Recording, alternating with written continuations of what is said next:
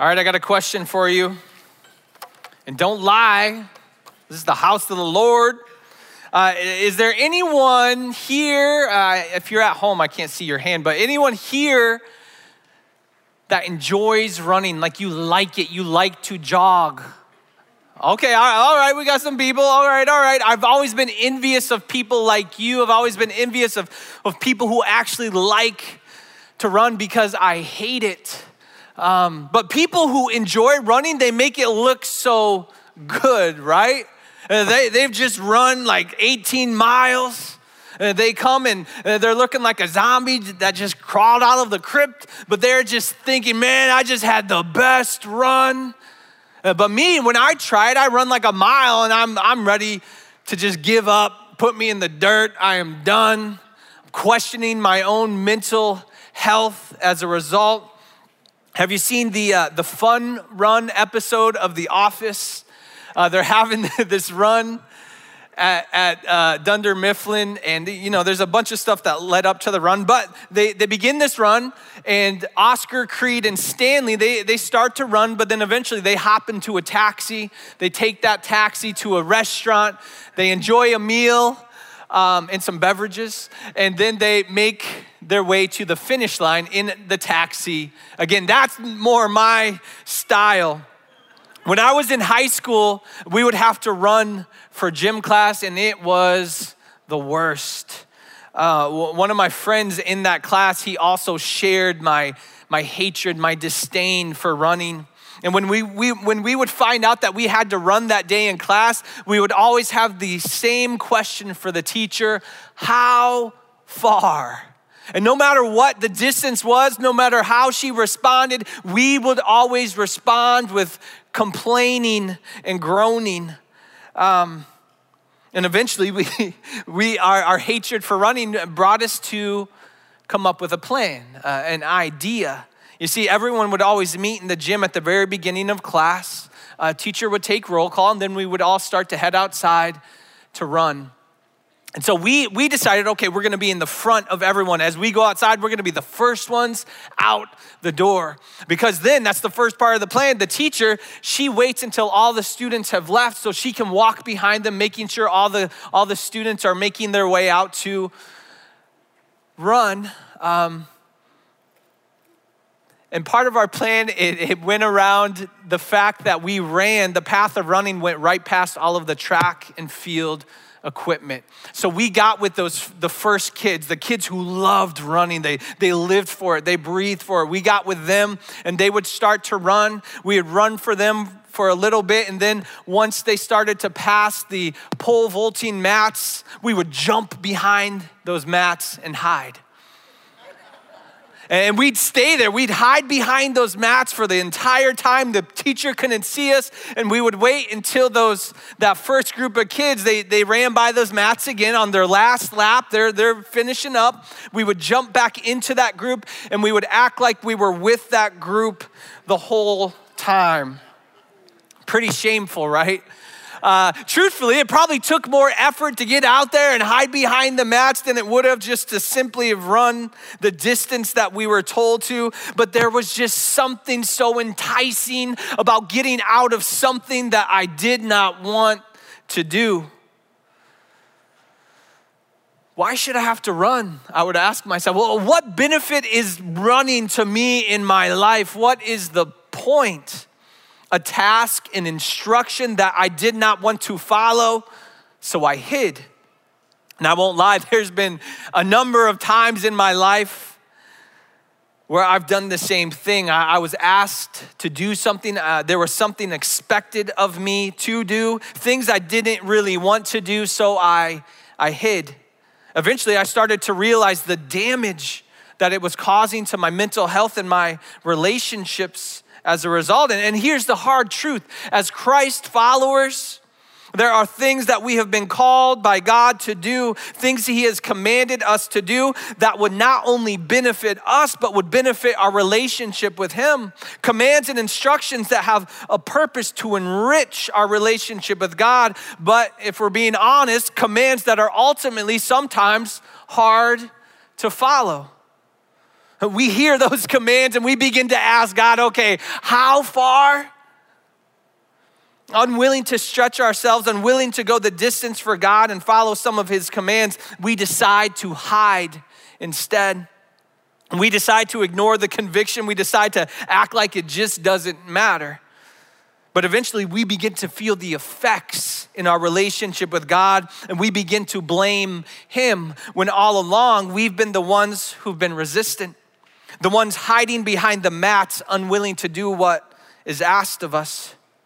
Uh, maybe it's a, a struggle to love others in your life. We, we just went through the relationship series. Maybe there was uh, one another commands or things like that. You're just like, I don't know if I'm gonna go that far. I don't know if I'm gonna go as far as being patient with people that annoy me. I don't know if I'm gonna go as far as loving my enemies or, or what about forgiving those who have, who have wronged us, those commands that we are called to follow. Sometimes it's hard to do. Or maybe there's, it's another command involving something we can sometimes hold on to, a, a command that revolves around our money.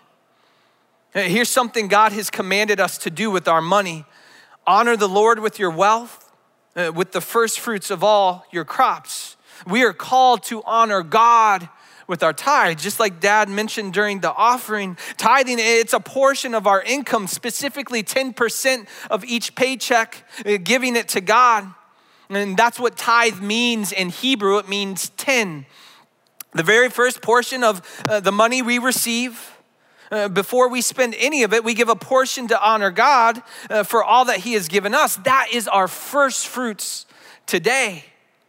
Uh, now, this is something that can make us all uncomfortable, right? I know some of you are just sitting in your seats feeling uncomfortable. Maybe, maybe you're looking for the hiding spot. I know I'm feeling a little bit uncomfortable up here on the stage talking about it. Sometimes when you mention money in church, it just brings this sense of uncomfortableness to it. But, but honestly, what if we let go of our insecurities? About it? What if we learn exactly why tithing is important, not just for the church, but how it's important for our relationship with God? What exactly happens when we align our generosity with the heart of God? How does that benefit our relationship with Him as well as our relationship with others? God knows that generosity, freely giving for the sake of His kingdom, He knows it will help us. He knows it will make us closer to Him, but we have to have faith in Him and we have to be open to Him. We, we don't want to hide from God, but we want to face Him and understand Him more and more in every aspect of our lives. And because here's what we know about God, right? We know that God wants what's best for us. He wants what's best for our emotional, mental, and physical well being. He wants what's best for our relationships, and He wants what's best for our finances. That's why he's called us to tithe. And that's why he wants our generosity to come from our hearts so that it displays our unwavering faith in him and his desires for our lives. And he's trying to show us uh, how we can be the best version of ourselves, but in order to do that, we cannot hide behind the mats when things get tough or uncomfortable. When we ask God how far, we have to be willing to go the distance that He calls us to go, even when it has to do with our money. In the book of Mark, Jesus, he stopped by a man. This man, he just comes and, and drops at Jesus' feet. He, he drops to his knees before Jesus. The, the Bible describes this man as a rich young ruler. And there on his knees before Jesus, he asks Jesus a question. Here's what the Bible says Good teacher, he asked, What must I do to inherit eternal life?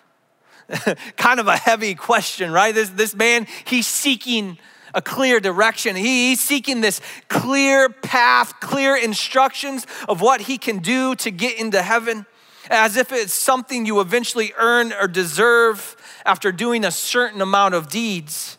Uh, he's asking Jesus, How far? How far exactly do I have to go in order to get into heaven? What is the exact distance? Here's how Jesus responds.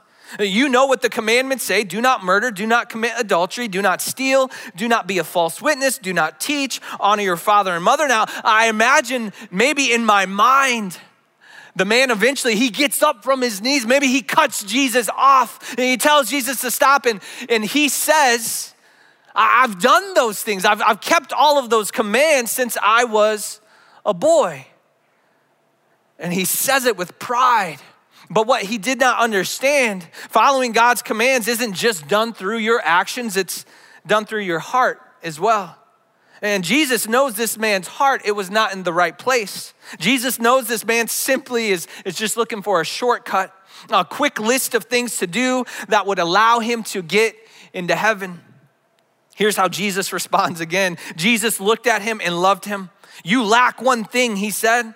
Go and sell everything you have, give the money to those who are poor. You will have treasure in heaven.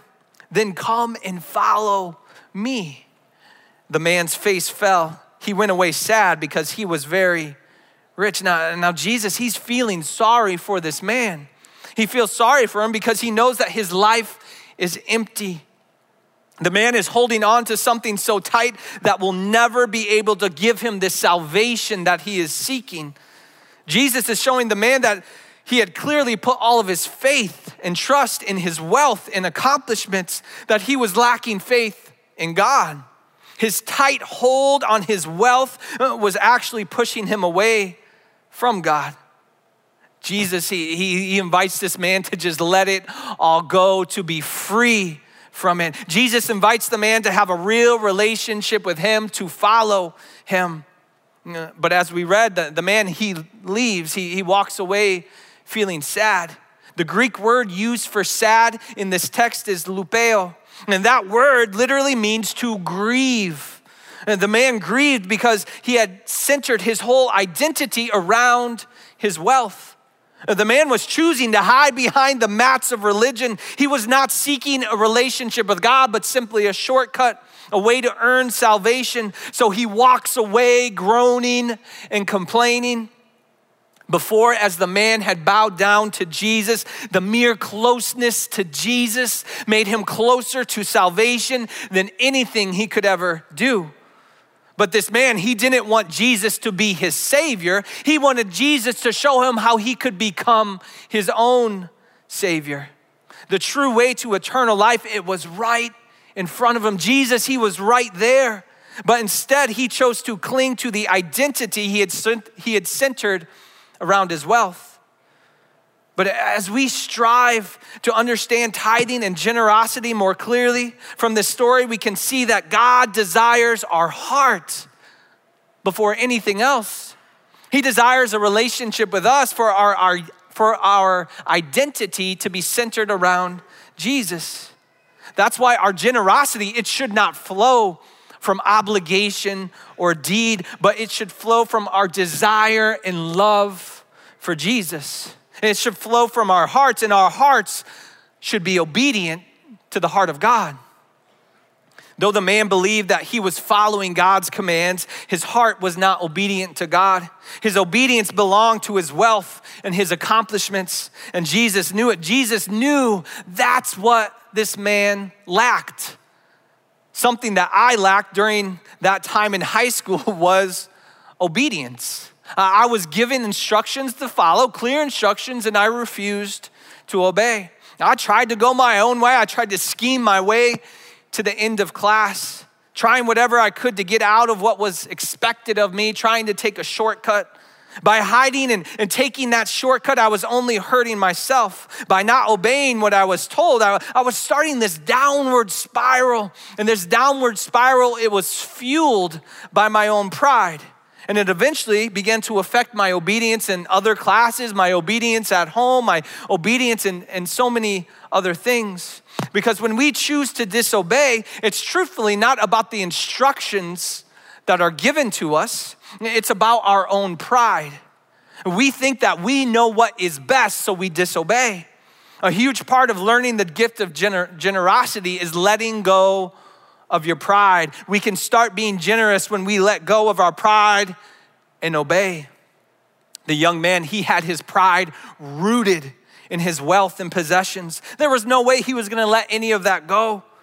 which led him to disobey Jesus. It led him to walk away from Jesus and grieve and sadness. Generosity, it starts with obedience. It starts with a dependence on God, an acknowledgement that we believe that God's way is the very best way.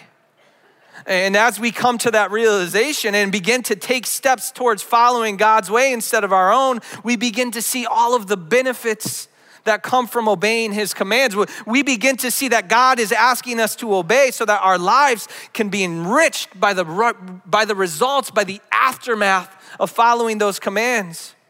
But where should our obedience to God even begin, right? And how will that obedience transform our view on tithing and generosity? A view that no longer will make us feel uncomfortable, no longer causing us to ask, How far? But a view that aligns our hearts with the heart of God, allowing us to reflect the character of God and model the same generosity that He so willingly shows to all of us. As we strive to make our hearts obedient to God, how far do we have to go? I believe our obedience to God, it begins with our fear of God. Now, now, when I say fear, I don't want you to think of a fear that, um, that terrifies you or, or scares you. In, in the Bible, there, there's a couple words in Hebrew that are used for fear. One, one of those words is pakad, and that means terror or dread. And that's probably the definition that maybe came to your mind at the, when I first said fear of God, to be terrified of God, to be scared of God. Well, there's another word for fear in Hebrew that's used in the Bible, and, and that word is yirah. That word means an awe, respect, reverence, worship. Uh, have you ever had an awe inspiring experience in your life? Maybe you got to see the, the, uh, the Grand Canyon and you just stood there and you just looked at its vastness and you were just blown away. Or maybe it was your first trip to the ocean. Maybe it was the birth of a child. You were just absolutely standing in awe. And this specific word for fear is used in a famous verse in the Bible found in Proverbs. Here's what that verse says The fear of the Lord is the beginning of knowledge, but fools despise wisdom and instruction the fear of the Lord, you're uh, standing in awe of God, having the utmost respect and reverence for God. Uh, that's the beginning of knowledge, the beginning of aligning our hearts to God and being obedient to Him. It starts with standing in awe of Him, recognizing His power, recognizing His might. The rich young ruler, he was full of the wrong kind of fear. The simple mention of letting go of his wealth, it filled him with terror. Uh, had he obeyed Jesus and followed him, he would have found himself standing in awe of God. Uh, we have to decide which type of fear we are going to be full of. Uh, will we be full of terror and dread, or will we be filled with an awe inspiring respect for God? When we choose awe, uh, our relationship with God begins to grow. We begin to let go of whatever we had centered our identity around. We're no longer running to the mats to hide, but we begin to follow Jesus. And that fear of the Lord, that fear of God, it aids us in being obedient to his commands. Fear of God leads to an obedience to God. But that how but how does that fear of God affect our generosity? As we stand in awe of God, we are reminded of what He is capable of. We are reminded that He spoke this world into existence, and in reverence to our almighty, all powerful God, uh, the thought of giving back to Him for all that He has done for us, it becomes one of the most important things in our lives. And that obedience, it, it, transforms our view of generosity. Obedience to God makes generosity an act of priority. That fear, that awe of God leads to making generosity one of the highest priorities in our lives, a way that we can show God gratitude for all the goodness that He has given us. In Jesus' conversation with this, this rich young ruler, he was attempting to show the man how full his life could be if he would just simply loosen his grip on his wealth and possessions. Jesus, he tells the man straight up, just let it all go. Be free from it. Find treasure that comes only from God. Uh, the man's possessions had been causing his heart to be separated from God. This is why his life it was so empty and meaningless. Jesus is attempting to show the man the purpose that he was kneeling before, the purpose that stood right before him. He's trying to show the man that if, if he were to remain close to Jesus, his life would be filled with meaning. And because Jesus, he changes everything. And as we remain close to Jesus, we begin to feel our hearts shift away from the things in life that can damage our thoughts or damage our relationships. The closeness to Jesus, it begins to produce goodness in so many different aspects of our lives, connecting our hearts to the heart of God. Here's something Jesus said in the book of John Abide in me, and I in you. As the branch cannot bear fruit by itself unless it abides in the vine, neither can you unless you abide in me. If you abide in me and my words abide in you, ask whatever you wish and it will be done for you. If you keep my commands, you will abide in my love, just as I have kept my Father's commands and abide in his love. Now, that word abide that's used over and over in that scripture, it's translated from the Greek word meno. Uh, meno, it means to remain close, to stay put. Don't go anywhere, remain united. And as we abide in Jesus, as we remain close to Him, our obedience to God becomes full of so much meaning. The rich young ruler should have remained on his knees before Jesus. He should have stayed put. Then he truly would have found that path to salvation. But as we bow before Jesus and stay close to Him, we begin to see the fruit that He produces in our lives. Because as we abide in God and, and maintain our union with Jesus, it produces love, it produces patience, it produces gentleness in everything that we do, and it fills our lives with meaning. We begin to feel the effects of obeying God's commands as we abide in Him. Abiding in God, it leads to an obedience to God. But how does abiding in God affect our generosity? As we remain close to Him, as we are reminded that He wants what's best for us, uh, He wants our lives to be full of joy and goodness. Abiding in Him shows us clearly how obeying His commands can give our lives so much meaning. And that obedience, it transforms our view of generosity. Obedience to God makes generosity an act of purpose. Abiding in God leads us to finding so much purpose and being generous, a way that we can remain close and connected to Him, allowing Him to display His goodness in our lives. Now, the, the rich young ruler, he had asked Jesus, How far? And he did not like the answer that Jesus gave. And, and within that answer that Jesus gave, Jesus was giving this rich young ruler, this man, he was giving him an invitation he invited the man to follow him, to have a relationship with him, to let go of his false identity that was ultimately weighing him down. But instead of following Jesus, we know the man, he walks away. The man walked away that day grieving. He was filled with a sadness that shook him to his core. I'd imagine that man went home that night and, and he struggled to fall asleep. I, I imagine that night he was just full of so much stress and anxiety. And the truth is, when we choose to disobey God, when we choose to hide behind the mats, it can fill us with stress and anxiety. It can disrupt our well being. It can lead us to guilt and to shame. But as we seek to obey God more in our lives, we realize that Jesus, He's extended an invitation to us as well. And maybe you've heard this famous scripture uh, of Jesus saying, uh, Come to me, all you who are weary and burdened, and I will give you rest. Well, I love the way the message translation translates that scripture. Here's what it says Are you tired, worn out, burned out on religion? Come to me. Get away with me, and you'll recover your life. I'll show you how to take a real rest. Walk with me and work with me. Watch how I do it.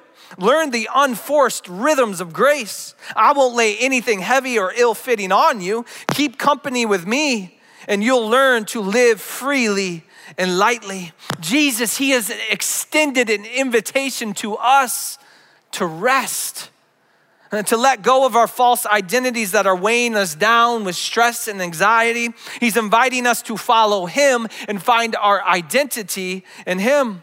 The Greek word used for rest in the, the scripture is anapao. Anapao, it means to refresh, to rejuvenate, to reinvigorate, to revitalize. And Jesus is saying there, there's no need to hide behind the mats of religion.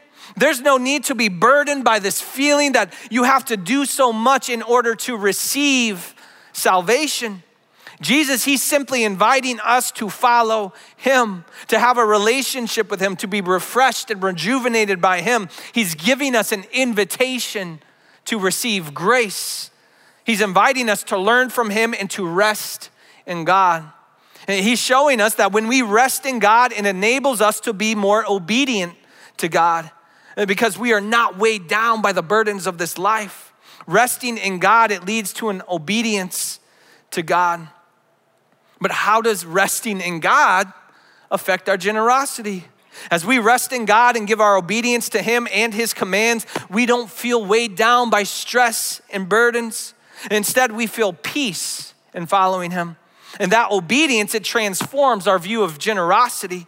Oh, obedience to God makes generosity an act of peace. Resting in God, it, it leads us to feeling this overwhelming sense of peace, a peace that instills more faith and trust in God. When we connect, I don't know what's going on with my mic. As we connect our generosity to our obedience to God, when we learn how to fear God, abide in God, and rest in God, it changes everything. Have you noticed anything about those three words fear, abide, and rest? Let's take a closer look. You see what the first letters spell out? That, that is how far God is asking us to go, to stand in awe of Him, to know His great power, to remain close to Him, to be united with Jesus, to give all of our worries to Him and accept His grace. And as we go that distance for God, as we become obedient to Him and His desires for our life, generosity it no longer becomes something that makes us feel uncomfortable. Generosity no longer becomes something that we try to hide from. Instead, through our obedience to God, tithing and generosity, it becomes something fueled by priority, purpose, and peace. There's no longer a feeling of obligation or deed but it's something we do from our hearts, something we do to keep our hearts aligned with God's heart. Because here's the truth that, that grace that we received from Jesus, uh, that grace that God gives to us, it's completely free, right? We receive that grace as a gift and it's free. It's easy to focus on that word free because we love that word. When we get something and, and it was of no cost to us, that is like the best feeling in the world. But we should definitely be thankful that God gives us grace that we can receive at no cost. But this grace that we receive, do not be mistaken, there was a cost, but we did not have to pay the cost. Jesus, He paid the cost for us. So when we groan and complain about having to honor God with our finances, when we ask how far to God, we need to remind ourselves how far God was willing to go for us. He went as far as sending his one and only son for us. Jesus, he left the richness of heaven to be born in the dirt, to become poor for our benefit. Jesus, he went from the highest of highs and he ended up in the lowest of lows on our behalf. Jesus, he did not question the distance. Jesus, he did not hide, but he willingly endured the pain and the torture of the cross so that our sins would be forgiven. Jesus laid down the cost of his own life to pay the price for our freedom. All because of the cost that Jesus paid, we are able to bask in the greatness of God, to stand in awe of Him. All because of the cost that Jesus paid, we are no longer separated from God, but we are able to remain in Him, to be unified with Him. all because of the cost that Jesus paid, we will not be weighed down by the burdens of this life, but we will be rejuvenated by the grace of God. All because of how far Jesus was willing to go for us.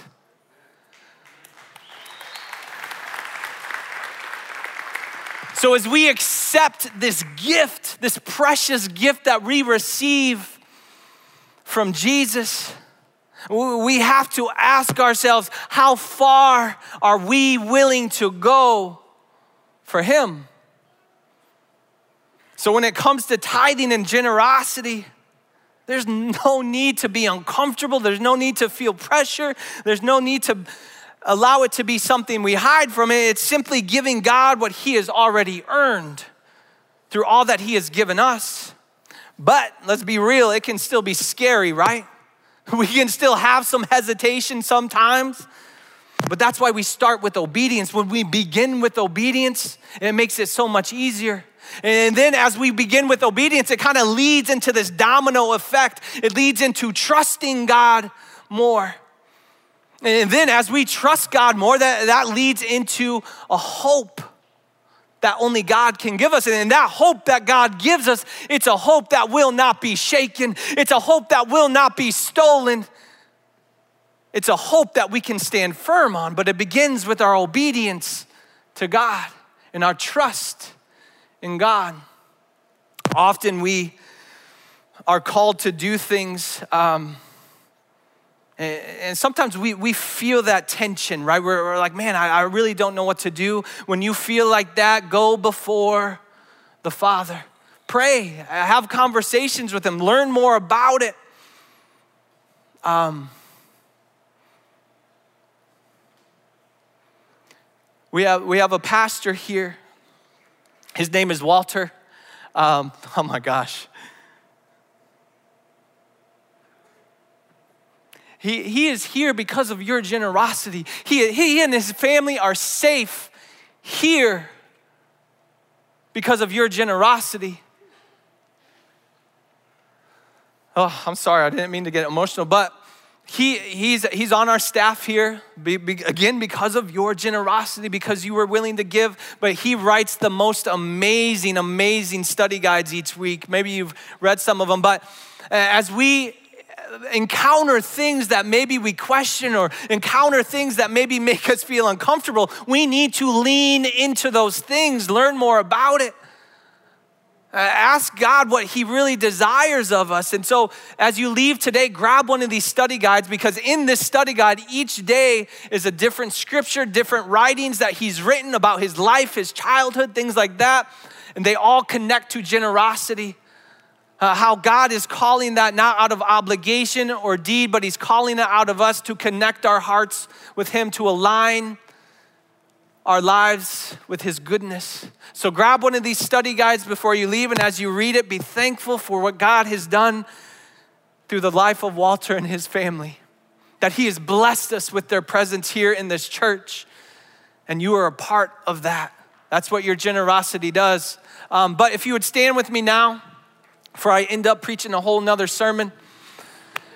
I'd like to pray for you uh, before we leave. Um, but if you've come today and you just feel overwhelmed by something in your life, maybe you're feeling the weight of burdens in your life or whatever it may be, and you would like prayer today, excuse me, I need prayer. Um, during this last song, you can come and we will pray for you. There'll be people down here to pray for you. If you've come today and you are just sick and tired of hiding behind the mats of religion, sick and tired of trying to get a shortcut into heaven, the path is Jesus.